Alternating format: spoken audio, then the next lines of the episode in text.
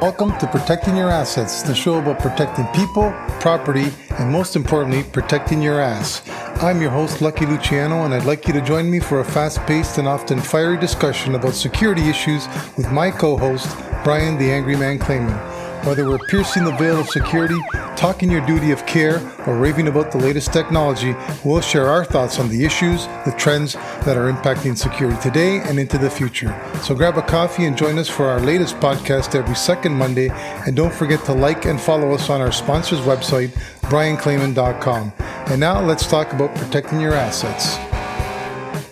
Hi there, and welcome to Protecting Your Assets. I'm your host, Lucky Luciano, and with me is Brian the Angry Man Clayman. Together, we're going to be covering the topics of the day as they relate to security, examining some of the trends in the world and how they impact you, your business, and your employees. Sponsored by Brian Clayman and Associates. Brian, I'm going to turn it over to you to give us a, a quick intro as to who you are and, and why you're sponsoring the program. Yeah, Luke. Brian Clayman and Associates is a security advisory practice that provides security management consulting services. We offer a full suite of security solutions in the area of managed services, risk management, security system design, and consulting. Our value proposition is to help clients ensure that their security risk management programs are capable of producing predictable and defensible outcomes.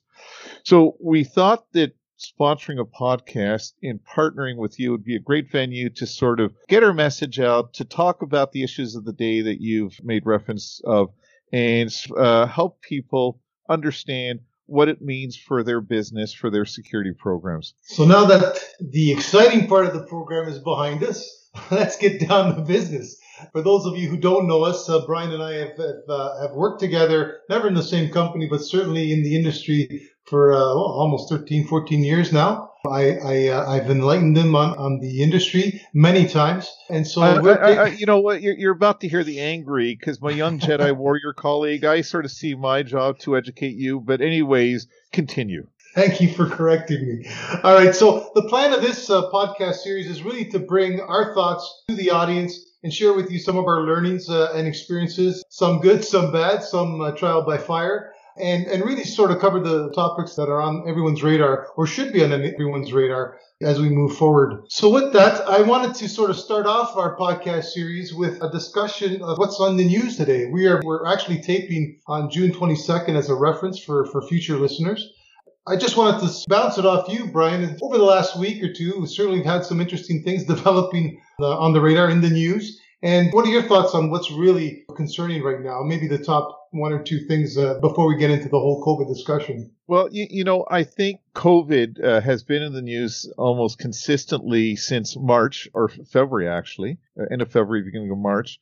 So I think the two top things, especially with the security nexus, is COVID, but I think it's been bumped back a little bit by the uh, systemic racism protest movement, which has taken over not just the U.S. but seemingly the whole world. And there's, you know, from a societal point of view, there's all sorts of interesting nuances there, but we're security guys and we, uh, uh, you know, I think those uh, two things, COVID and the protest movement, have implications in terms of security operations and affecting business. So I think that's really what the big news stories are, and I think that's not going to change for the foreseeable future. Yeah, I, would agree. The uh, the whole racist, systemic racist arguments that are being made in the press are are certainly grabbing all the headlines uh, over the, the last few days.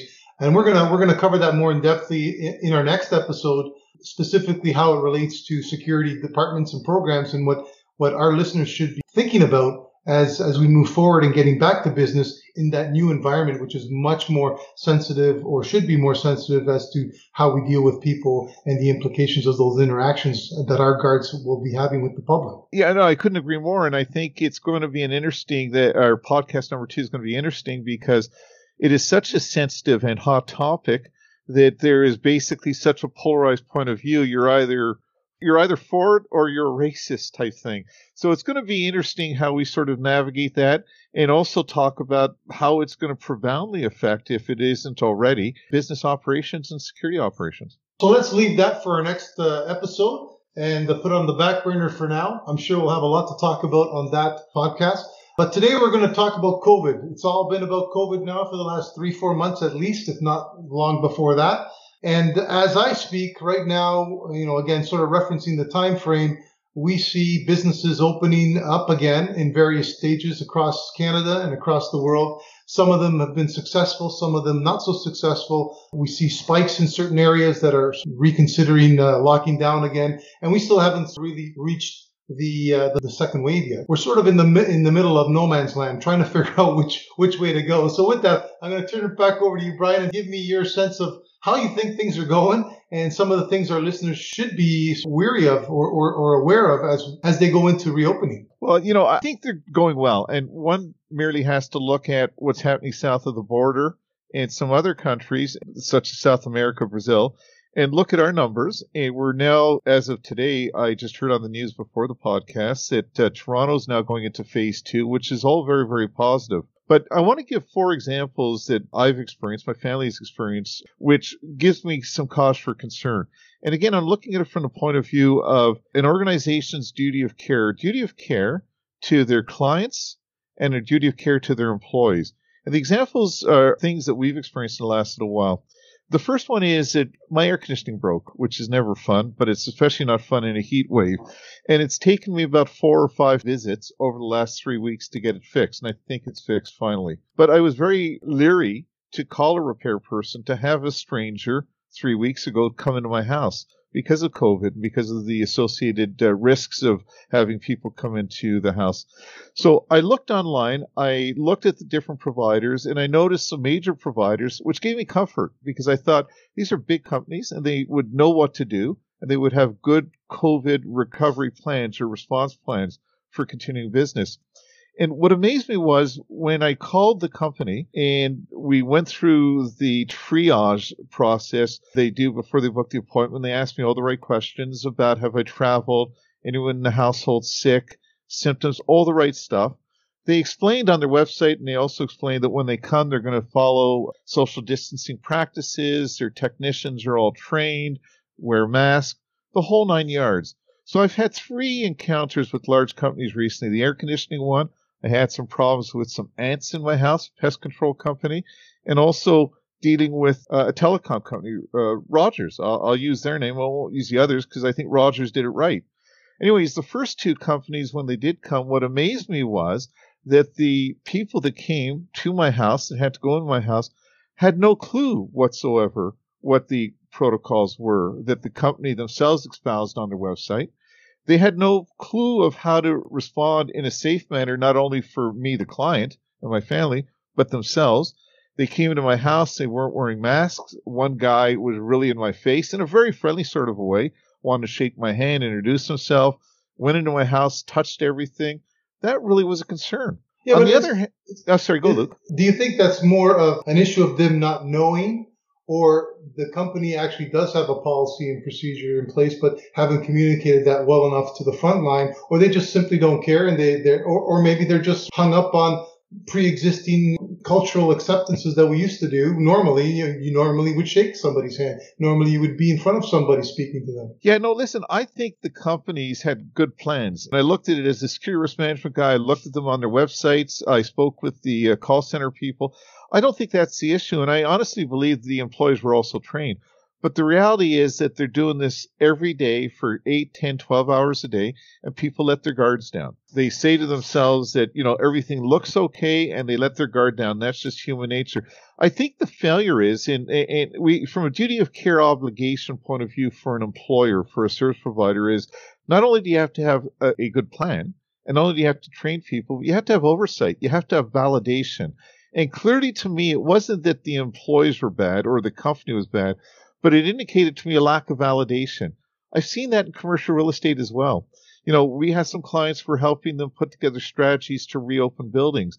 And some of them think that once we develop the plan and we have a meeting with the cleaners and the building staff, it's over they don't realize this is a marathon. It's not a sprint. It's not just setting the plan off, but it's how are we going to validate the plan and tweak the plan on an ongoing, continuous basis. It's having the staying power. I think that's the weakness. And that's what concerns me as we go into the recovery phase. I, I, I want to say one last thing that people have to understand that uh, although we're going from phase one to two and then presumably three in the hopefully not too distant future, the threat is still here. And I liken it to a sniper. You have a sniper on the street and he's shooting people and people get hurt.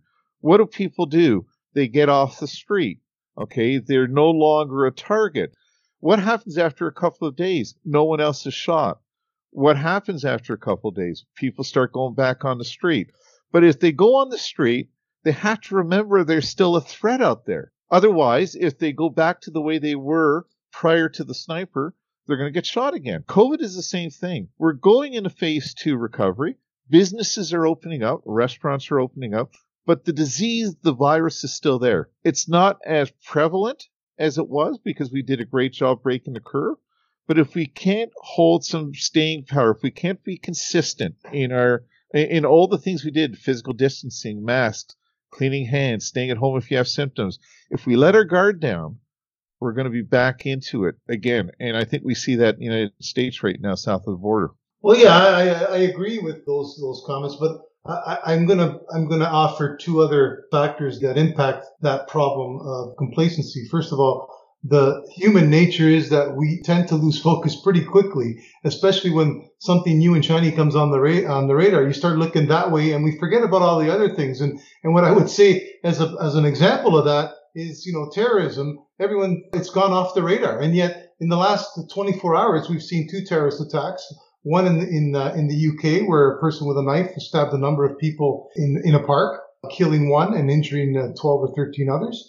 And then we saw another, may not be a terrorist attack per se, but certainly some some form of, of attack that's similar to to a terrorist attack in the states, where where people are starting to shoot uh, shoot off guns in the middle of a, of a public gathering, which we've always talked about uh, make attractive targets. And we've stopped talking about that. They're still out there. It's still happening. That's the problem with human nature. Is if it's not in front of us, we tend to forget about it like it doesn't exist. The second challenge, I think, with COVID in particular, has been the messaging from the government. And I read an interesting story this morning on, on one of my uh, news feeds where they basically went through all the recovery efforts in most of the major countries across the world and compared what they did differently, sort of figure out who was successful and who wasn't. And the funny thing was that the underlying uh, tone or, or message seemed to be that those who trusted their governments in what they were telling them reacted quicker and locked down quicker. And a perfect example of that would be uh, Italy, where the population is very suspicious of government. And there's a lot of historical baggage that comes with that.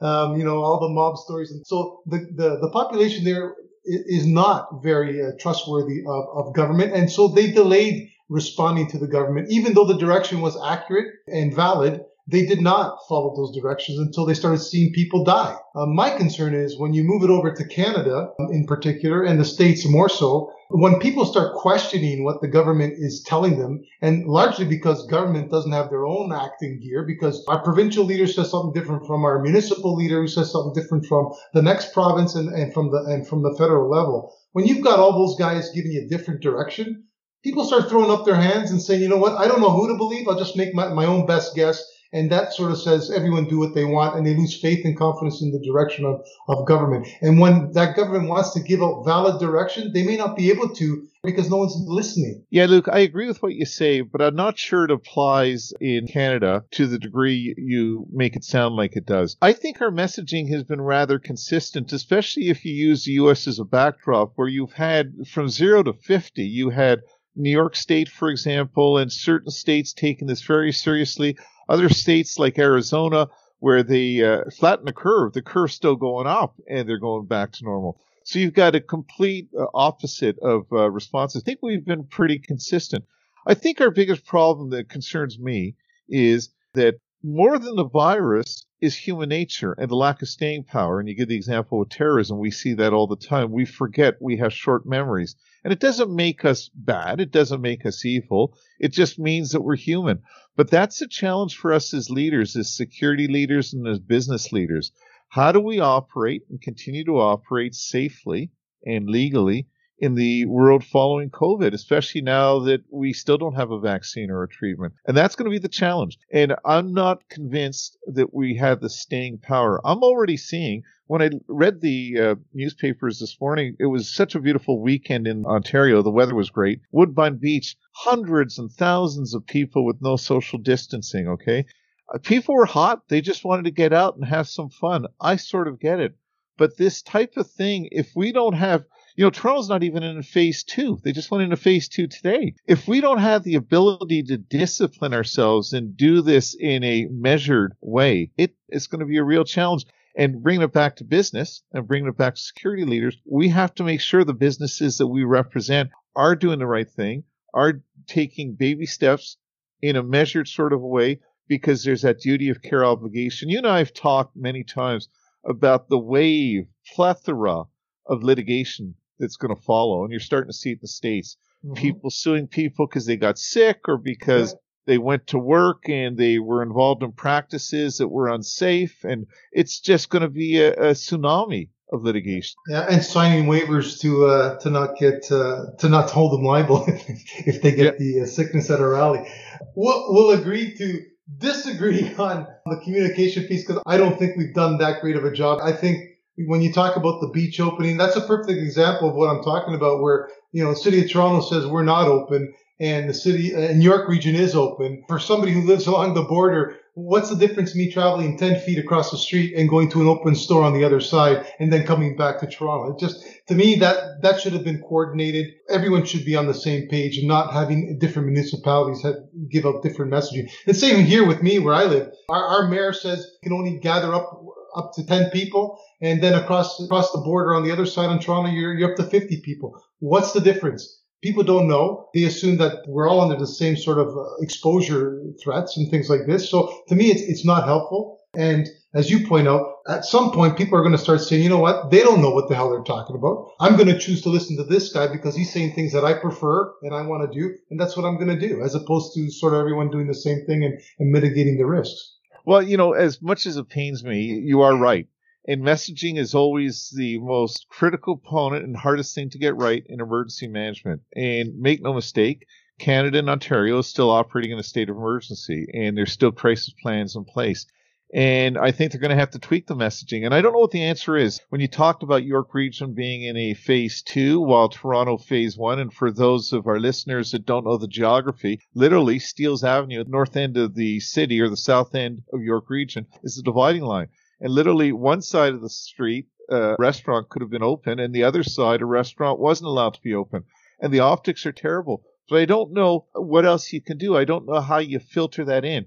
These are really complicated issues. I just hope that leaders realize that they have to put a real premium on messaging and get the messaging right and validate it. Make sure it makes sense and the optics look good. Yeah, I agree. So to keep it moving in, uh, into the next point, I, am going to bring it right back to, to the employers again, and I'm going to use sports as an example. But to be honest, I think it applies to everything because it's just an example of what I think is going to happen. We're opening up these restaurants, we're opening up businesses and granted, they're trying to phase people in and doing their best to control the situation. But at the end of the day, all it takes is one person to be sick and you're basically game over. You've got to re-sterilize everything, re-educate people. So what do I mean by that? Look at hockey or uh, baseball. Hockey more particular because they plan to open in the next couple weeks. And lo and behold, six or seven of them have got COVID-19. Uh, they've, they've, they've tested positive. So what does that mean? Now you've got to lock down everybody that's associated with that sport.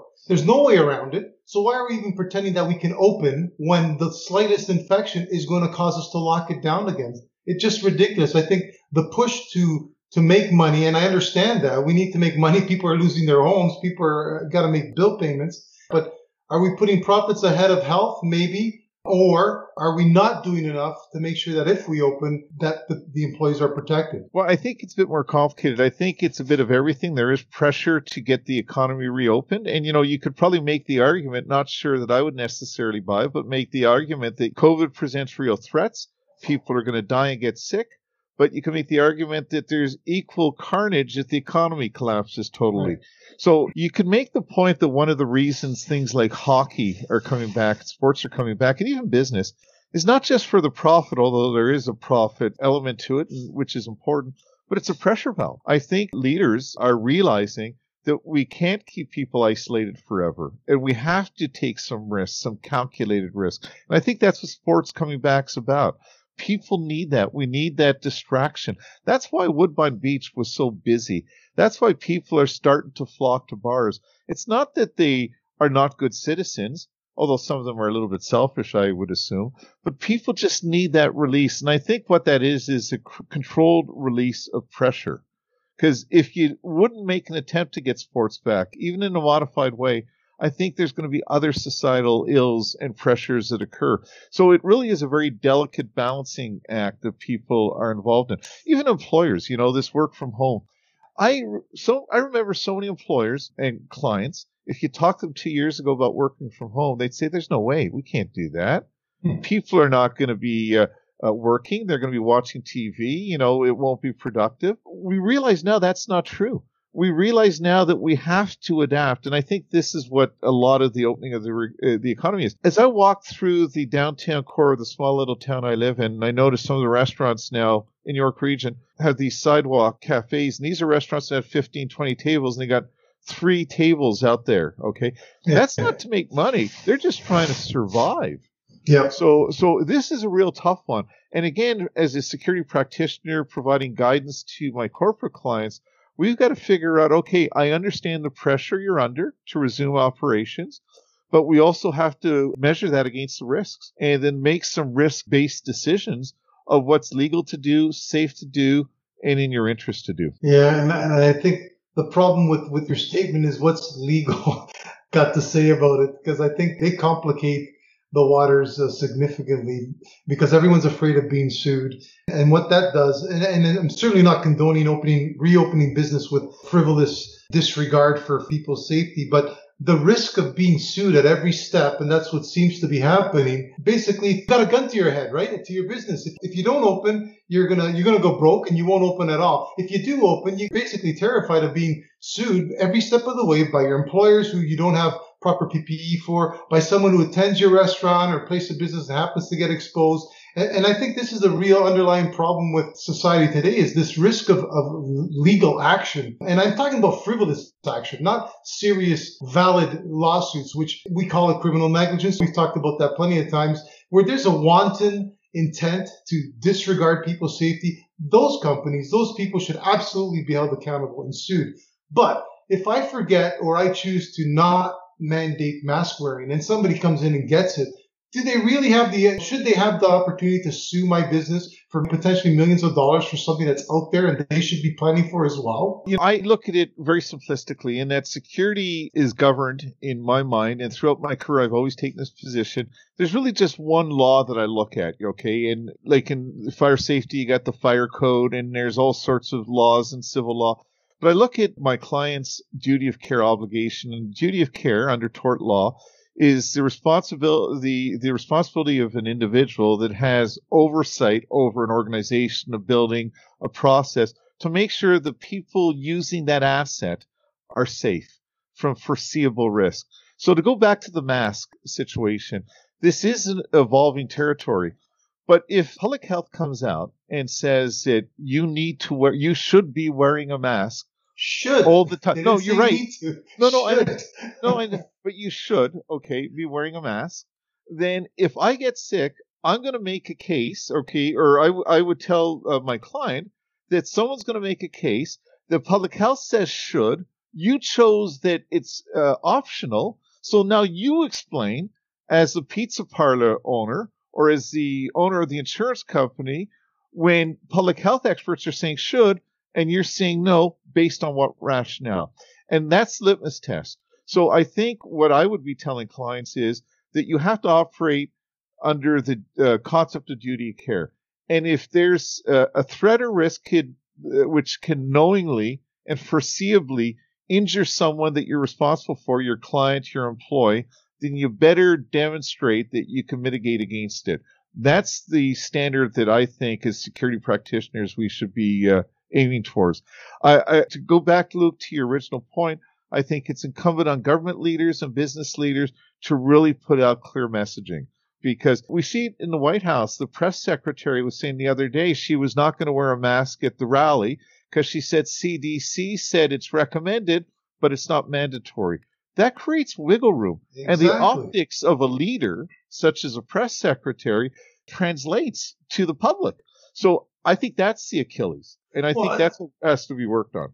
Well, and you, you got the example of the hydrochloride that there are, you know, the president yeah. was saying was safe to use it, and now they're pulling it off the shelves. So the, again, it goes back to that messaging needs to be there, and it's literally costing people their lives. To move things along again, we want to quickly touch on sort of what's on the radar for COVID-19. We know that the second phase will come eventually in the fall. It always does. Uh, and if it doesn't, you know, I'm glad to be wrong on that point. But the reality is history shows second waves come and they tend to be uh, more, more significant. And we're starting to see that in China. Beijing in particular is, as we speak again, currently under lockdown. They've banned flights. They've banned travel. They're, they're trying to do a good job of containing it better than the first time around. But we're starting to see that happening. As we head into the second phase of, of COVID, what would you suggest to our listeners they should be uh, preparing for now that we've been through phase one? And what do you, what would you say are some of the good things that we've learned or, or good takeaways helping us get through the second phase? You know, I'm relatively optimistic. We, especially in Canada and specifically in Toronto, we've lived through SARS, we lived through H1N1.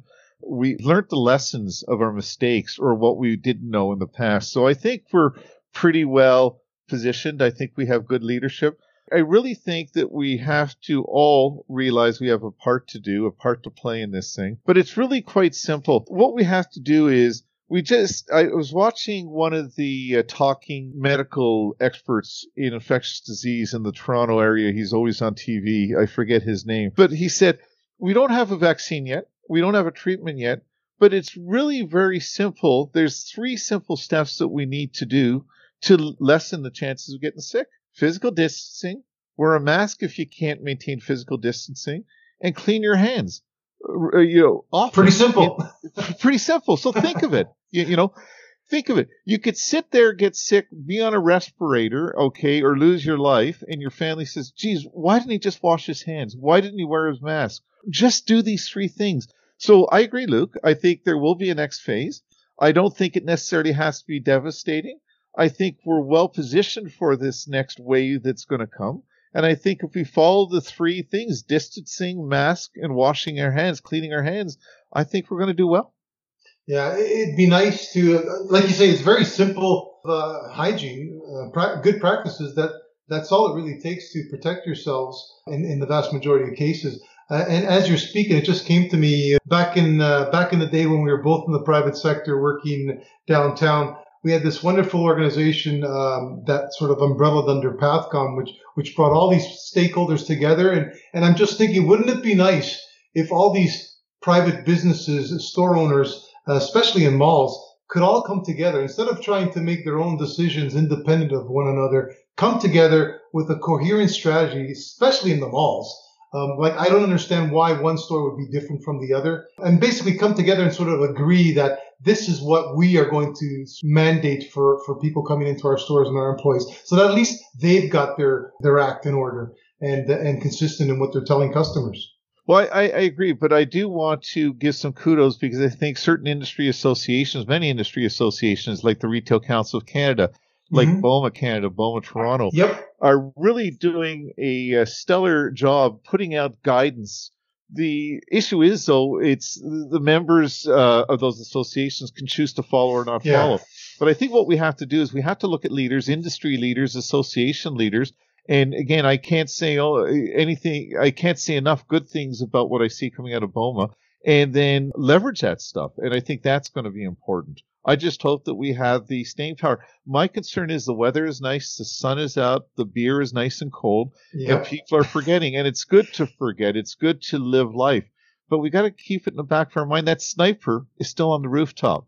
The threat has not gone away. I think that has to be the message. I think people are getting blinded by the fact phase two, I can get a haircut, yippee, it's over. It's not. It's just like in battle, it's the lull between battles. We're just reloading our guns with ammu- fresh ammunition now. I yeah. think people have to be careful, and I think leaders have to manage those expectations properly. And that includes, you know, not just political and business leaders, parents, adults. Yeah. We got to tell our kids, go out and have fun, but you know what? Be careful. Well, you set the example, right? If uh, if you're going to stores and refusing to put on masks and refusing to clean your hands, then your kids see that, your employees see that. If you're if you're a CEO, if you're a director of the department or whatever, you got to remember that uh, you got to walk the talk type thing and, and lead by example. Most importantly, so even if even if you don't agree with some of the things that are being said, or you may not believe in in some of them, the fact that you still follow them uh, reinforces the need to, to, to believe that we're giving the right direct that, that you're doing the right thing and and gives your team the confidence that it's valid and that they should be following as well. Hey, let's take a second to talk about podcast number two. I'm really excited about that one. I'm not. I don't want to talk to you anymore. we'll start yeah, again. but you should want to because you're learning so much. and I didn't get angry once today. Well, maybe once. Not yet. Let's see if I can change that. Yeah. yeah. Okay, podcast number two. We're going to be talking about systemic racism and uh, obviously the Black Lives Movement that's uh, created the the uh, revolution uh, on a global scale and causing countries across the world to sort of review and reassess and look inward, inward as to their institutions and, and how they operate and, and the existence of, of racism in there. But we're not going to be talking about that specifically. What are we talking about, Brian? Well, you know, we're going to talk about what does that mean for private security? What does it mean for security operations and corporations and commercial real estate? When I was in the uh, uh, uh responsible for security for a large uh, commercial real estate company, we had 300 plus properties across the country the thing that kept me up at night is waking up in the morning and finding out that security at one of the buildings somewhere across the country did something stupid. They either arrested the wrong guy or they beat someone up or they overstepped their authority. That's always been on the radar screen. But now with the sensitivity of, of uh, systemic racism, the police are being destroyed. They're having trouble trying to deal with it. And they've got highly trained people with incredible oversight, okay, and, and governance Security doesn't have that level of training or governance. What's going to happen when something goes uh, wrong and involves someone that is person of color, let's say? How is the business going to deal with that? Have they thought about it? What is the plan? Are they going to say we're going to defund security and not have security anymore? That's not an option. That's not going to work under duty of care. You need security. So I think that's what we want to talk about. Talk about the issue of the day, systemic racism, and what does it mean for security operations. Yes, I think it'll be a very interesting and uh, probably a passionate discussion between the two of us because we have some differing opinions on, on the role of security and, and how it should be operating in buildings. So I look forward to, to having that chat with you in a couple weeks and uh, sharing that with our listeners. Uh, but before we uh, sign off, any last words? Yeah, I just thought with what you just said about our differing opinions uh, on the topic. My wife, years ago, and daughter bought me for my birthday a T-shirt. It was, I think, uh, Grumpy from the uh, Walt Disney character, and it says, and I love it. I'm right, you're wrong. Next point. Okay, you're wrong, and I'll prove you're wrong next week or next well, time we talk. We will see. All right. Till then, bye bye. Bye, everyone. That concludes this podcast. We hope you enjoyed listening and will join us in a couple of weeks for our latest episode. Please remember to like and follow us on our sponsor's webpage, brianclayman.com, where you can leave us your comments and suggest topics you'd like to hear about in future episodes. Until next time, thanks for listening and don't forget to protect your assets.